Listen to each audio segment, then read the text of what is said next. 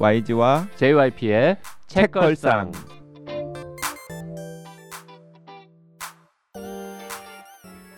책에 관한 걸쭉하고 상큼한 이야기 YG와 JYP의 책걸상이 찾아왔습니다. YG 강양구입니다. JYP 박재영입니다. 박평 박혜진입니다. 이번 주에는 에르난 디아스의 트러스트 읽고 있습니다. 음. 댓글 소개 먼저 할까요? 네. 아침 햇살 가득한 님 오랜만에 글 남깁니다. 자려고 누운 침대맡에서 박평님의 절규 작가의 절대성을 표현한 걸 제발 좀 이해해라. 아, 이런 절규를 듣고 왠지 모르게 최진영 작가가 궁금해서 다음 날 한달음에 서점에 달려왔습니다. 박평 얼굴 빨개졌어. 최진영 작가 글을 잘 쓰네요. 괄호 작가님에게 이런 표현이 좀 그렇네요. 괄호 닫고 누구나 느끼는 감정들을 잘 글자화 하셔서 너무 좋았습니다. 집의 본체를 열차칸으로 비유하시는 것도 꼬아 돈가스 이게 뭡니까? 괄호에서 이런 말이 적혀 있습니다. 나의 최애이나 내 것이 아닌 하나만 가질 수 있는 괄호 닫고 꼬아 돈가스도 모두 모두 소박 하나 아하 단번에 이해가 가네요. 두고두고 몇 번씩 읽을 것 같습니다. 죽음에 대한 작가님의 세계관이 궁금하고 문득 이 모든 것을 또다시의 전혜린 작가도 생각났습니다. 극강의 상대주의 세계에서 절대주의를 추구한다는 구의 증명도 읽어봐야겠습니다. 수학 증명책인 줄. 박평님의 응원하는 마음, 박평님을 응원하는 마음에 몇 자 적었네요. 언제든 돌아보면 제자리에 있는 고마운 친구 책걸상 감사하고 JYP, YG 두 분도 응원합니다. JYP, YG 바보 두 분을 응원한다 이런 이런 맥락으로 들리는데요. 그러게요. 음. 네, 플란님께서도 너무 답답하셨나 봐요. 구의 증명이 왜 지금까지 사랑받는지 납득이 안 돼 답답해하시는 YG님께 유튜브에서 구와 숫자들의 창세기를 검색해 보시길 바랍니다. 노래에 달린 댓글들 댓글들을 보시면 답답함이 좀 풀리실까요? 담이 굴을 먹었다는 진술 사실 이건 서사를 위한 소설적 장치라고 생각해요. 이런 진술에 매이면 절박해서 더 절실했던 구와 담에게 가 닿을 수 없습니다. 최진영 작가님의 작품을 다 읽은 건 아니지만 박평님의 말씀처럼 최진영 월드의 주인공에게는 세상에 휘둘리지 않는 단단함이 있는 것 같아요. 홈 스위트 홈 유진도요. 유진에서의 최유진이 이유진이라는 단단한 어른을 만나 또 하나의 단단한 어른이 되고요. 그 모습은 소설집 겨울방학의 조카 이나의 시점으로 증명이 됩니다. 음.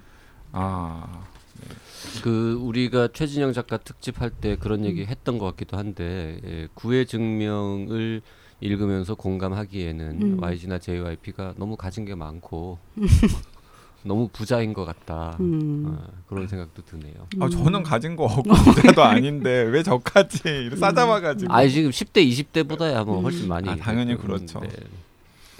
근데 이 말씀 너무 공감이 돼요. 플라님이 하신 얘기. 그 어떤 표현을 딱 그 1대1 우리가 이제 사용하는 음, 그런 음. 언어의 층위에서만 이렇게 해결을 하려 하지 않을 때 음.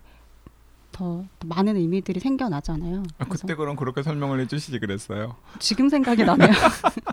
그때 당황했던 것 같아요. 얼굴이 빨개졌다고. 아니 그 플라님 댓글을 읽으니까 점점 음. 너무 웃긴 게 박평이 뭔가 얼굴에 자신감이 생기면서 더 봐라 어, 뭔가 어깨- 뒤에 갑자기 어깨가 펴졌어요. 무리들이 생긴 것처럼. 네. 근데 구와 숫자들의 창세기는 뭐예요? 저 안 찾아봤어요 아직. 네 어, 정신 없어가지고 음, 찾아볼게요. 찾아봅시다 뭔지 네, 네, 뭔가 네. 의미가 있으니까 지금 네네네. 음, 권하신 것 같은데. 음. 자, 에르난디아스라는 작가의 트러스트를 읽고 있는데 음. 어, 지난 시간에 말씀드렸다시피 네 개의 이야기가 어, 따로따로 되어 있습니다. 하나는 소설 속의 소설, 음. 그 다음은 이제 자서전, 그 다음은 회고록, 그 다음은 일기. 뭐 물론 전체가 다 허구이고 다 소설이지만 음. 그네 개의 파트는 각기 다른 사람이 쓴 글로 설정되어 있습니다. 첫 번째 어, 150쪽 정도 되는 소설은 1920년대 월스트리트에서 큰 돈을 번 어느 음. 부부의 이야기. 음, 그리고 그 남자 주인공은 되게 나쁜 놈. 음, 그리고 두 번째 짧은 파트, 짧은 회고록은 그 소설 속 주인공의 모티브가 된 실제 인물이 쓴 회고록, 회고록의 초고. 회고록의 초고, 쓰다만 회고록. 음. 왜냐하면 그 회고록이 나오기 전에 죽어버렸어요. 음. 음. 아, 그 얘기도 어. 해도 됩니까? 어쨌든 죽으니까. 누구나 죽으니까 누구나 죽으니까. 무책임한 인간인. 그럼 모든 소설의 주인공 죽는 죽는지 안 죽는지 다 말해도 되게? 음. 아 뭐. 그러면 못 들은 걸로 해주세요. 뭐 이제 와서 점입 가격. 못 들은 걸로 해주세요. 네. 사실은 별로 중요하지 아니, 않고 중요하지 않아요. 네, 중요하지 뭐. 않고 그리고 자서전이 완성되지 않았다라는 건 뭔가 음. 병고가 있었다라는 거잖아요. 음. 네. 근데 어쨌든 본인 이름으로 쓰인 글이지만 실제로는 대필 작가가 써준 음. 그런 거였죠. 나중에 읽으면 우리가 알게 되지만, 저 놀랄만한 기억력 1936년에 쓰다가 음. 사고가 났어요. 음, 1936년. 그러니까 20년대에 있었던 일에 대해서 네. 어, 30 년대에 이 사람이 에, 자서전을 쓰는데 그 얘기는 해도 되겠죠. 아 자서전을 쓴 이유. 어, 회고록을 쓴 이유는 이제 말해도 되잖아요. 네. 이 사람이 쓰- 쓴 이유는 그 소설이 많이 팔려가지고 이제 나름 유명해졌는데 많이 팔릴까봐. 아 팔릴까봐 아, 많이 팔릴까봐. 네. 이 소설이 어쨌든 나온다고 하는데 여기 이 소설을 읽으면 세상 모든 사람들이 자기 이야기라고 그렇죠. 다 음. 알 법한 지금 상황인데 음, 음. 자기를 완전 개쓰레기로 음. 그려놓았고 이게 사실과 다르기 때문에 음. 어난 억울하다 음. 너무 화가 나는 거. 화가 난다. 근데 보통은 뭐 회고록 자서전 이런 건 보통 나이가 좀 들어서 쓰잖아요. 근데 사실 그렇지 않은 상황에서 지금 자서전 쓰려고 한 거잖아요. 뭐 한 4, 50대 정도? 네, 50대? 그러니까 그 책이 나오고 네, 나서 뭐 네. 그- 긴 시간이 흐르지 않은 상황에서. 그래서 그 일단은 뭐 여러 가지 조치들을 하죠. 음. 일단 그 일부의 채권이라고 하는 소설은 도서관에서도 구- 볼 수가 없어요. 음. 이게 지금 읽은 지 한 몇 달 돼서 까먹었는데 이 책을 어떻게 하더라? 판매 금지를 음. 시키려고 뭔가 노력을 하던가요? 아 일단 출판사를 사버려요. 아, 음. 출판사를 사 맞아. 예, 맞아, 출판사를 사버려요. 음. 그래가지고 그 출판사에서 책을 찍으라 그래요.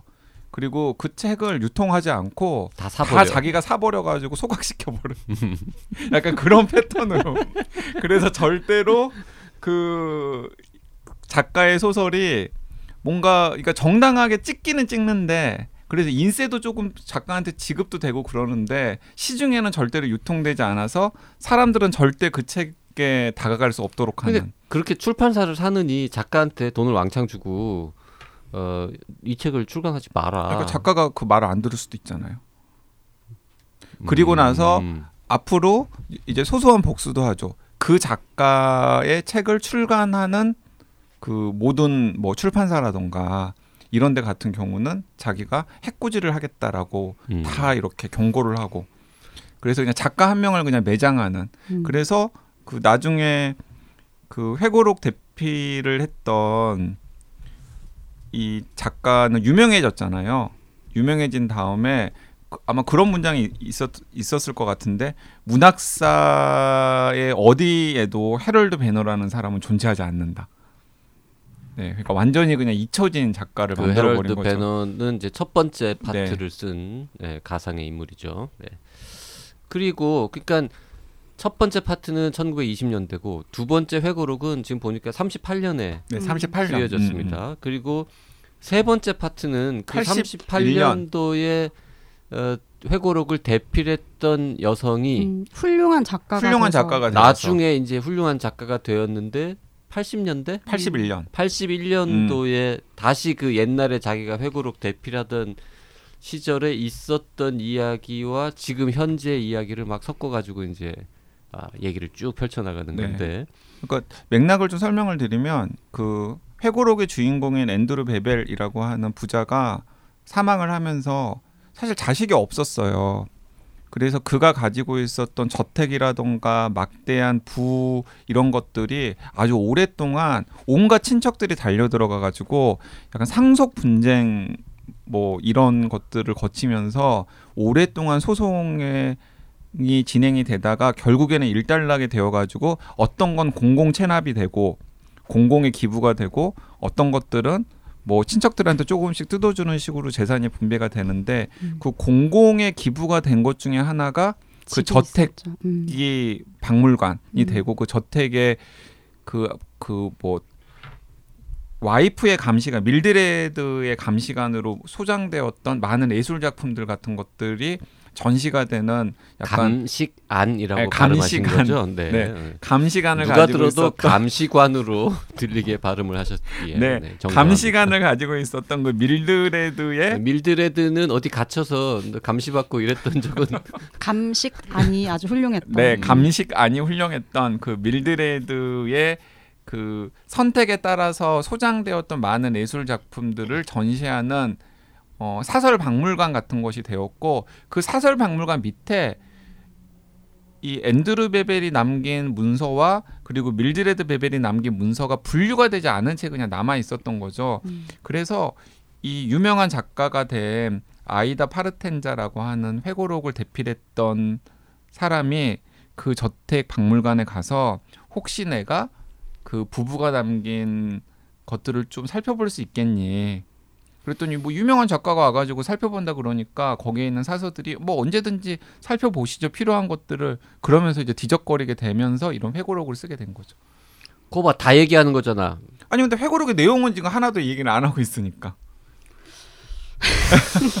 다 한 것 같은데 이런 식이면 어쨌든 똑같은 이야기를 첫 번째 파트에 소설 형식으로 쓰여진 그 이야기를 두 번째 회고록에서 한번 뒤집고 음. 세 번째 그 회고록을 대필한 작가의 몇십 년 후에 이야기를 통해서 다시 한번 뒤집어지고 다시 한번 뒤집어 주죠. 마지막에 그 주인공의 부인 음, 밀드레드 밀드레드. 밀드레드 베벨의 일기를 통해서 한 음. 번더 뒤집어지는 그 밀드레드 베벨의 일기를 방금 제가 말씀드렸던 그 과정을 통해서 이제 그러니까 그런 얘기까지 된다 거예요. 하면은 그게 아니 스포일러라는 근데 그. 내용은 하나도 어, 이야기를 안 저도 하는 그 거니까. 의견에 동감해요. 스포다. 그죠 이건 스포지 아 스포예요. 내용은 그럼. 하나도 이야기 안 하는데. 서로 그- 스포방 아니, 너무 많이 우리가- 하셔서 스포에 대한 개념 정의가 지금 너무 아니 우리가 아니. 우리가 회고록에 대한 아니 회고록에 대한 이야기도 하나도 아니 안 이, 했고. 이 소설은 그렇게 네 개의 파트가 이렇게 이렇게 이렇게 뒤집어지면서 반전에 반전에 반전을 이어지는 야구로 치면은 역전 재역전 재재역전으로 이어진다 이거 음. 자체가 중요한 건데 그걸 다 까발렸죠 근데 근데 오늘 인터- 방송은 못 내봅니다 못 내보냅니다 까발렸다는 말. 아니 근데 인터넷 서점에 인터넷 서점에 트러스트 편에 보면은 다 출판사에서 음. 다, 다 나와, 해놨어요. 이게? 다 나와요. 나와. 다 나와. 출판사가 스포를 했다고 출판사가 그렇게? 스포를 다 하는 거예요. 그러니까 우리는 뭐 그럼 오늘 방송 나갈 수 있습니다 네 출판사가 더 스포를 하는 거예요. 음. 다행이네요 예. 음, 못 나가는 줄 알았네 어쩌면은 어쩌면은 우리가 이렇게 가이드를 해줬으니까 네. 궁금해서 읽으시지 가이드를 안 해줬으면 아 오바마 소설 추천 소설은 다 재미없어요 아, 초반에 초반에, 초반에 관둬. 관두 시는 분들이 분명히 음. 있었을 거라고 생각합니다. 음. 그러니까 그 각각 형식이 가지고 있는 의미들을 알, 알고 있는 상태에서 보면 더 재밌을 수 있죠. 그러니까 음. 소설이라는 건 어떤 거고 또 자서전 스스로 얘기하는 거는 그 자기 합리화가 되게 심하잖아요. 그래서 1편, 2편이 만약에 읽으면서 좀 지루하다면 저는 그게 약간 전형성 때문인 것 같거든요. 음, 그러니까 음, 일 음. 채권이라는 소설도 되게 전형적이에요. 그러니까 그 시대 성공한 사람들, 약전. 어, 약전. 어, 음. 그래서 좀 약간 전형적인 전기 형태인 거고 그 2부에서의 이제 자서전이라는 거, 나의 인생이라는 것도 그 스스로 세상에서는 다 이렇게 쓰레기 같다고 하고 다 이렇게 비난하지만 사실 나는 그런 의도가 전혀 없었고 그 자기 선택에 대해서 엄청 합리화를 막 사실은. 진실은 이렇다. 이런 거라고. 근데 삼 3부에서는 그 이제 대피를 했던 작가가 사실은 내가 알고 있는 건 그게 아니다. 음, 내가 음. 이 취재를 하면서 뭐 이렇게 하면 또 한 번 뒤집히고 어, 나보다 더 말하는데 지금. 아, 저, 저, 어, 이미 멍석이 다 깔려서 까발려졌는데 뭐 이제 그리고 나면 이제 일기 형태인 사부가 이제 저한테는 약간 이제 뭔가 판단 이 작품에 대한 판단을 유보하는 어떤 근거이기도 했고 또 한편으로는 일기라는 게 갖고 있는 이제 특징이 진정성의 형식인 거잖아요. 음. 그러면 이제 이 소설의 구조로 봤을 때 되게 정점인 것 같아요. 그 진짜 진실을 향해 가는. 근데 음. 그렇다고 해서 자기가 자기에 대해서 사실을 다 쓰진 않아요. 그 음. 진실이라는 것도. 그래서 사부까지 다 읽고 나면 다시 일부로 돌아와서 읽을 때 그 일부의 소설이라는 게 달라지게 읽혔었는데 이걸 쭉 보고 있으면 저는 어떤 시대와 그 시대의 사람을 그리는 방식이라는 게 우리가 제일 뭐랄까 기- 의지하고 기대고 있고 듣고 싶어 하는 건 소설인가? 그러니까 소설적인 시선과 소설적인 캐릭터와 소설적인 해석들을 그냥 제일 좋아하는 제일 재밌죠. 네, 그게 제일 재밌고 사실 저는 맨 마지막에 일기도 좀 아, 읽느라고 좀 약간 힘들었어요. 그러니까 일기는 그러니까 저는 이제 이 매, 주인공 이름이 밀드레드죠. 그러니까 음. 사실 앞에서부터 읽어나가면 이 소설은 그러니까 앤드루의 역사를 음, 음, 음. 쓰는 것 같지만 실은 앤드루의 역사로 점철되어 거기까지 있었지만 어, 다른 역사들이 있다. 자기는 그렇게 많은 스포를 해놓고 박평이 한마디 할래니까 말하지 말래. 아니 박평은 다 지금 내용을 이야기하고 있잖아요. 핵심적인 음. 내용을. 뭐 그런 어디가 일- 핵심적인 내용이야 지금. 아니 사람이 아니 지금 들어보시면 알아요. 핵심적인 내용을 지금 박평에다 이야기하려고 하고 있는 거야. 아니 지금 앤드루 베벨과 밀드레드 베벨 부부가 있으면 앤드루의 이야기도 있고 밀드레드 제가 해석을 안 하려면 여기 왜 왔어요? 제가 직업이 해석하는 사람인데 정말. 아 계속 말씀하세요. 그러면. 그러니까 근데 그게 작가가 이 작품을 집필하면서 했던 인터뷰가 있더라고요. 어, 인터뷰를 아, 보면은 그래요? 어, 인터뷰를 보면 자신은 그 역사를 다시 쓰고 싶었다. 그러니까 사실 음. 이건 좀 다르게 쓰기 한 거잖아요. 다르게 쓰는 이유는 그러니까 다시 써서 다르게 쓰고 싶었던 거고 그 시대의 영웅화된 이야기들 밑에 사실은 그 다른 사람들 음, 음, 음, 그러니까 음. 그동안 그 역사에 쓰여져 있었지 않았던 사람들의 얘기를 하고 싶었다. 그리고 그 정점에 뭐 이런 또 다른 화자들이 지금 있을 텐데, 근데 이제 그들이 출연하는 방식이 물론 이제 역사에 그려져 있지 않으니까 자기가 음, 자기를 진술한 것밖에는 없겠지만 이걸로 이들을 어떻게 평가해야 될까? 어, 이런 생각이 좀 들었고 그거는 물론 평가로 완성되는 이야기가 아니고 이게 새로운 틈들로 들어가서 우리가 하나로 왔었던 그 완성돼 있는 신화적인 이야기를 다시 해체하는 그 과정으로서의 이 트로스, 트러스트라는 작품이 되게 중요한 지점들이 있을 것 같아요. 그래서 음. 이제 그렇게 좀 읽었고 약간 다시 읽었을 때 소설이 주는 그 다른 감각들은 좀 새로웠어요. 어, 음. 4부까지 다 가고 나서. 근데 만약에 저는 이런 생각도 해봤는데 4부의 화자가 음. 똑같은 일기장인데 음. 밀드레드 베벨의 일기장이 아니라 앤드루 베벨의 일기장이에요. 음.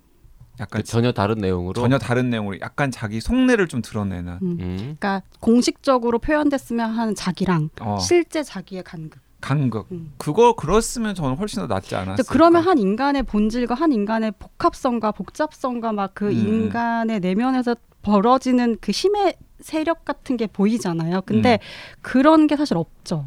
음. 그러니까 그랬으면 훨씬 더 저는 긴장감이 확 살지 않았을까 하는 생각. 그럼 밀드레드는 뭐가 됩니까? 그러니까 밀드레드는 이 그 소설에서 얼마나 중요한 인물인데. 그러니까 중요한 음. 인물인데 그 사 그러니까 밀드레드 본인의 입이 아니라 음.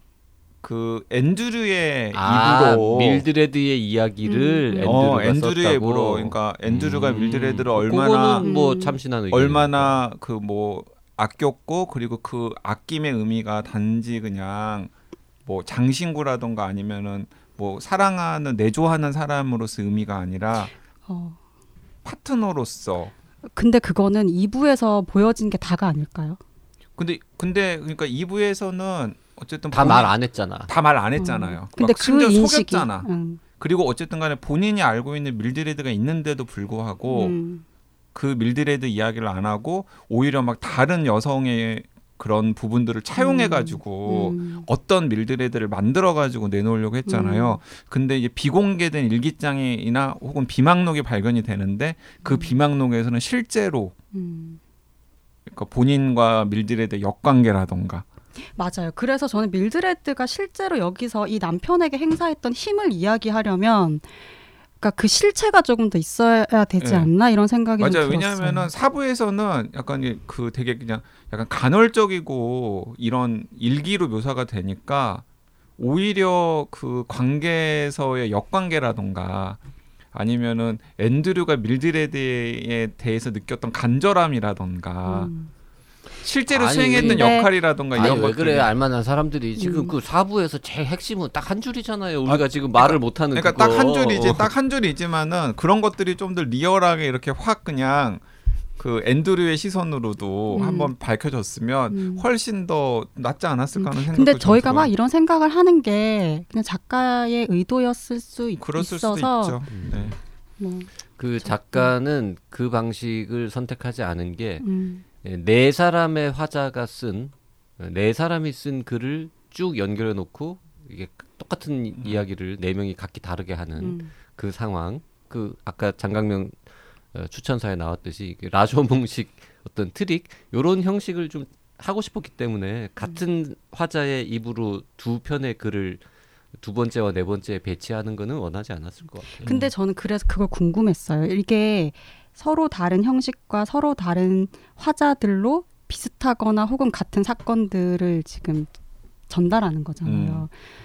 그래서 그걸 지금 다르게 접했을 때 무, 그래서 결론 뭘 느끼셨어요? 그러니까 이 내가 기존에 알고 있었던 게 어떻게 바뀌었다거나 음. 어, 아니면 정말 새롭게 뭔가를 알게 됐다거나 하는. 그러니까 저는 그 지점이 좀 약했던 거거든요. 그러니까 알겠고 이런 형식도 너무 재밌고 다른 시선으로 봤을 때 내가 알고 있었던 역사가 또 다르게 보일 수 있는. 근데 사실은 거고. 그런 것들이 이미 좀 약간 식상하죠. 그러니까 시장과 인간의 관계에서의 그러니까 시장과 음. 인간의 그- 관계뿐만 아니라 음, 음. 뭐 예를 들어서 이제 그런 이야기들이 이미 많이 나와 있잖아요. 음. 드러나 있는 그 그러니까 박평님 말씀은 그 이 소설을 통해서 우리가 뭐 얻어야 하는 음? 인생의 통찰은 무엇이냐 이 소설이 가지는 문학적인 어떤 음? 의미 가치는 어디에 있느냐 이렇게 물으면 사실 없어 음, 이거는 노벨상 못 타. 음, 어떻게 보면 근데 이거는 특이한 형태의 추리 소설처럼 쓴 음, 거죠. 음, 이건 이걸 보고 추리 소설이라고 말하는 사람이 아무도 없겠지만 음. 아니, 약간 미스터리 요소가 있죠. 그러니까 어. 그냥 읽으면서 빈틈이 생기니까 어, 점점. 첫 번째 보다가 첫 번째는 좀 지루하다가 두 번째 파트에 가서 아 이게 음. 이첫 번째 얘기가 진실이 아니고 이게 진실이야 했다가 또 세 번째가 나오니까 어, 가만히 있어봐 이게 진실이 계속 바뀌네 결국 음. 진짜 진실은 뭐지 이렇게 찾아가고 음. 마지막에 네 번째 아 이게 진실이었어라고 음, 음. 이제 결론 내는 뭐 요런 음. 재미가 음. 있는 거지 음, 그러니까, 그러니까 사실 그 정말 막 극과 극으로 갈려요. 음. 그 구매자 평 같은 것들을 봐도 음. 이게 뭐 시장에서 되게 성공한 소설은 음. 아니잖아요. 음. 어쨌든 구매해가지고 평 쓰신 분들 뭐 예를 들어 가장 우리나라 시, 시장에서는 별로 성공 뭐, 못했어요. 네 예를 들어서 외국에는 꽤 많이 팔린 모양인데 34개국의 번역 출간 그러니까 외국에서는 외국에서는 성공한 거지. 워낙에 이제 마, 그 일단 문학 독자들의 숫자도 많을 뿐만 아니라 굉장히 많은 추천 도서로 올랐기 때문에 뭐 읽었는데 우리나라에서는 그다지 재미를 보지 못했는데 뭐 예를 들면 이런 평, 뭐 구성이 흥미롭다 흥미롭다는 건 인정. 하지만 결국 소설을 읽는 이유는 재미인데 이 점에서 이 책은 재미가 없다. 다음 페이지가 궁금하지 않다. 음. 왜 주목을 받았는지 일반 독자인 나는 이해할 수 없다. 뭐 이런 평이 있, 는가 하면은 점입가경 너무 재밌게 읽었다. 음. 역사의 어둠을 깊게 타고 내려가는 소설. 자본주의는 어떻게 인간을 속이고 누구의 행적을 지우고 있는지 이런 소설이 재미가 없다면 그저 타인에게 관심이 없다는 뜻이다. 음. 아두 분이 싸우는 거예요 지금 지금 두 분이 댓글로 심지어는 일반 독자에 불과한 나도 재밌게 읽었다. 어, 너무 찰지네요. 그 라임이 막. 네네네. 그러니까 내가 보기에는 앞에 분이 음. 쓴 댓글을 보고서 재밌게 읽으신 분이 반론을 쓴 거야. 아 추가 반론 없습니까? 음.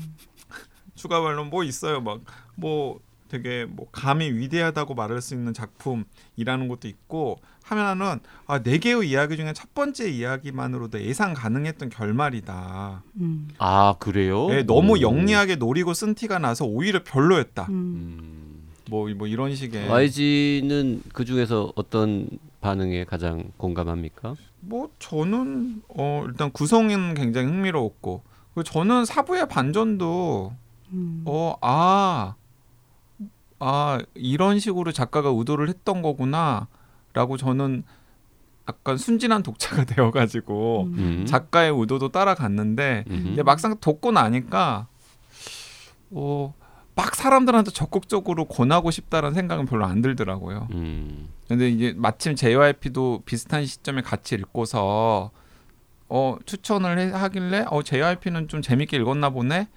그러면서 어, 한번 박평한테도 권해가지고 같이 읽어볼 만은 하겠다라는 생각은 들었는데 막 그냥 제가 막 나서가지고 다른 사람들한테 권하고 싶다는 생각은 안 드는 정도의 소설. 음. 음. 그 저는 이제 솔직히 이거 보면서 이 부자 아저씨하고 이 젊은 여성 대필 작가하고 사이에 뭔가 또또 다른 종류의 어떤 이벤트 음. 어, 아, 이런 썸 뭐 하여튼 뭐 썸이든 뭐가 됐든 간에 뭔가 하여튼 사건이 있을 거라는 예상을 하면서 읽었는데 그거는 예상을 빗나가더라고요. 근데 그러기에는 그 3부의 분량이 너무 길지 않아서 음. 응? 3부도 길죠. 어, 2부가 삼부 길죠. 네. 사부가 아주 짧고 하지만은 뭐 그건 진짜 또 독자적인 소설에 또 독자적인 짠 하나의 소설이 필요한 그런 음. 설정이기 때문에 요, 이런 식이면 5부도 추가로 쓸 수 있지 않겠습니까? 다른 음. 사람의 시선으로 음. 가령 그 유명한 작가가 된세 음. 번째 그, 그 작가의 회고 아니 아니 작가의 그, 비망록. 그 사건을 쓴 작가- 작가의 채권을 비망 쓴 작가의 비망록 아니면 아이다 파르텐자의 책을 내준 편집자 뭐 이런 사람이 뭐 거의 뒷담화로 이렇게 연결되고 있는. 근데 저는 이제 결국 어, 그런 식으로 계속 물고 나- 나가면은 끝이 어, 없는. 어, 세상에 진짜 아주 객관적인 진실은 존재하지 않는다 뭐 이런 음. 결론이 나겠죠. 트러스트 2 나오나요? 음.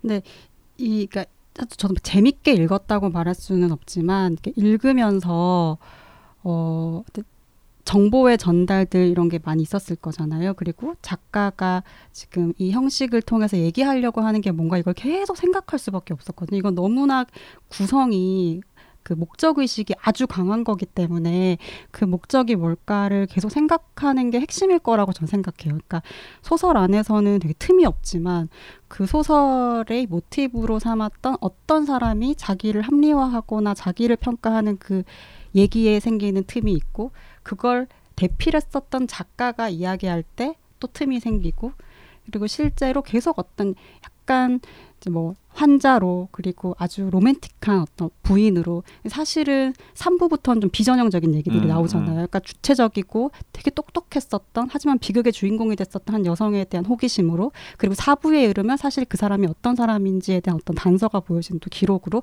이게 막 가면서 이게 구조적으로 뭔가를 향해서 가고 있는데 이제 그런 것들이 계속 이야기해 주는 게 뭘까 이거를 계속 생각하게 됐어요. 그래서 작가가 단순히 이거를 뭐 남성 중심의 그 시장과 인간 안에서 미국 사회에서 되게 지배적인 그 영웅 담론의 주인공으로 있었던 사람들 말고 다른 사람들 그 사실 아이다도 될 수 있는 거고 음, 비서들이었던 그 아이다라든지 아니면 그 아내라든지 여성들 그러니까 주식 시장에서 사실은 많은 부분 그러니까 비하되고 폄하됐었던 주체 사실은 거의 언급이 안 엄드- 됐었죠. 언급이 안 되고 네. 없는 사람이나 다름 없었던 여성들이 실제로 어떤 가능성도 있을 수 있었는지 이런 걸 얘기한다는 측면에서 되게 의미 있게 읽을 수 있겠다라는 생각도 좀 들었고 근데 재밌는 건 이런 거였던 것 같아요.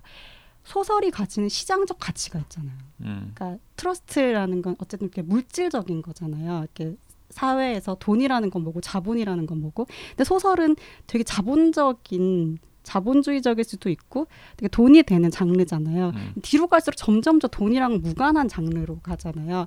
근데 그 무관한 장르로 가면서 독자들은 그 진실에 그 의존하는 것이 어떻게 바뀌어가는지 그 글의 장르에 따라서 뭐 이런 것들을 좀 비교하면서 읽는 재미가 좀 있어서 그런 측면에서 보면은 이 구조를 또 다른 방식으로 또 좀 즐길 수 있겠다 이런 음. 생각도 들더라고요. 그 저는 그래서 약간 이것도 좀 재밌 는 말장난 같더라고요. 제목이 트러스트인데 트러스트는 이제 일반적인 의미에서는 신뢰인데 음. 하나는 진짜 강고한 독점 음, 적인 어떤 경제 지배 체제를 의미하는 것도 음. 트러스트라고 하잖아요. 그러니까 어 뭔가 진리라던가 아니면은 역사를 독점한다라는 의미 음, 그리고 그 진, 우리가 추구하는 신뢰라는 의미 사이에 그런 간극 같은 것들을 이 저자가 제목으로 좀 보여주고 싶은 음, 것 아니었나라는 생각도 사실 들긴 들었어요. 음, 뭐 당연히 네, 그랬겠죠. 네, 네. 네, 네. 음. 그뭐 더 자세한 얘기를 할 수는 없지만 그 3부에 이제 대필 작가의 회고록 부분에는 또 다른 등장인물들이 몇 명 나오잖아요. 네, 그 어, 이탈리아 남자친구나. 이민자 출신의 아나키스트와 그 유명한 신문 기자를 꿈꾸는 전 남자- 남자친구. 음. 전 남자친구 그리고 네. 그 아나키스트는 이제 아버지. 음. 네. 음. 사실 뭐 그 부분에 그 FBI도 나오고 음, 하는 음. 그 부분도 네. 나름 또 재미있게 그러니까 사실 그래서 그 재밌었어요. 3부만 이렇게 빼가지고 음. 약간 소설로 확장을 해도 그러니까 3부부터 전 모르는 얘기였어요. 어, 그러니까 2부까지는 뭔가 알고 있는 얘기에 대한 코멘트 같은 느낌이거나 부록 같은 거였다면 3부부터는 진짜 어떻게 보면은 3부부터 저한테는 소설이었어요. 그리고 3부가 그렇다 보니까 3부의 그 대필 작가 나중에 작가로 성공한 대필 작가에게 많은 감정이입을 하게 되죠 음. 독자들이. 음, 음. 그러니까 굳이 따지자면 1부가 좀 지루했는데 2부에서 이게 뭐지 이러면서 이제 잠깐 어라 이러면서 그 일, 앞에 1부가 이게 그게 진짜가 아닌가벼 이러고는 짧으니까 2부는 음. 대충 넘어가고 나면 3부부터는 되게 흥미진진한 우리가 좀 흔히 보던 음. 스타일의 소설이 음. 쫙 나오고 음, 마지막에 아주 짧은 4부에서 음. 어, 그것도 사실은 어, 100% 진실이 아니야 음. 하면서 한 번 더 반전을 탁 치면서 끝나는 음. 이런 형태입니다. 그래서 음. 제가 솔직히 아까도 말했지만 일부 읽을 때는 그래 오바마 추천 소설이 다 그렇지 뭐 이렇게 보다가 한 3부쯤 가서부터는 상당히 오 재밌는데 이러고 음. 신나게 잘 읽었던 그런 음. 책입니다. 여러분들이 이런 톤의 방송을 들으시고 몇 분이나 이 음. 책을 사실지 모르겠지만 음. 음, 궁금증 유발은 확실히 한 것 같죠? 네. 음. 그러니까 한번 어 도서관에서라도 한번 훑어 보세요. 그러면은 좀 약간 색다른 소설 읽는 재미는 분명히 느낄 수 있습니다. 음. 그러니까 뭐 미국은 상대적으로 비교적 그래도 익숙한 외국이긴 하지만 어, 외국을 무대로 하는 그리고 지금하고는 시대가 상당히 다른 배경을 가진 소설을 원래 읽는 거를 싫어하고 좀 재미없어 하시는 분은 이거 100% 재미없습니다. 음. 음. 하지만 뭐 1920년대 30년대 혹은 80년대쯤에 어, 미국 사회를 배경으로 하는 우리가 잘 모르는 단어들도 많이 나오는 소설도 평소에 즐겨 읽으시는 분이라면 이건 상당히 또 재밌게 보실 수도 있겠다. 음. 그런 생각을 합니다. 음. 자, 오늘 방송 요 정도 마칠까요? 네. 더 하시고 싶은 말씀이라도 어, 몇 분이나 재밌게 읽으실지 모르겠지만 읽고 후기 남겨주시면 그것도 음. 또 소개하면서 그렇게 저 풀 죽은 목소리로 그러니까요. 하면은 정말 재미없다는 네. 못다한 이야기 느낌인데. 코멘트 음. 하겠습니다. 아니 저는 아까 뭐 제가 말씀드렸잖아요. 어깨 좀 더 이렇게 올리시고 얘기를. 아니 재밌었다고 왜 말을 못해? 우린 재밌게 읽었잖아. 맞아요. 네. 욕할까봐. 자, 한 가지 확실한 건 있습니다. 네, JYP가 읽은 오바마 추천 소설 중에는 제일 재밌었습니다. 음. 아니 그걸 읽으라니까요. 뭐 그 하이웨이? 네 하웨이 링컨 하웨이. 아, 어쨌든 내가 읽은 것 중엔 이게 제일 재밌었어. 네, 링컨 하웨이나 모스크바의 신사는 이거보다 진짜 100만 배더 재밌어요. 음. 이거보다 훨씬 두껍잖아요. 네. 오늘 방송 여기까지 하겠습니다. 네, 다음 주에 뵙겠습니다. 감사합니다. 고맙습니다.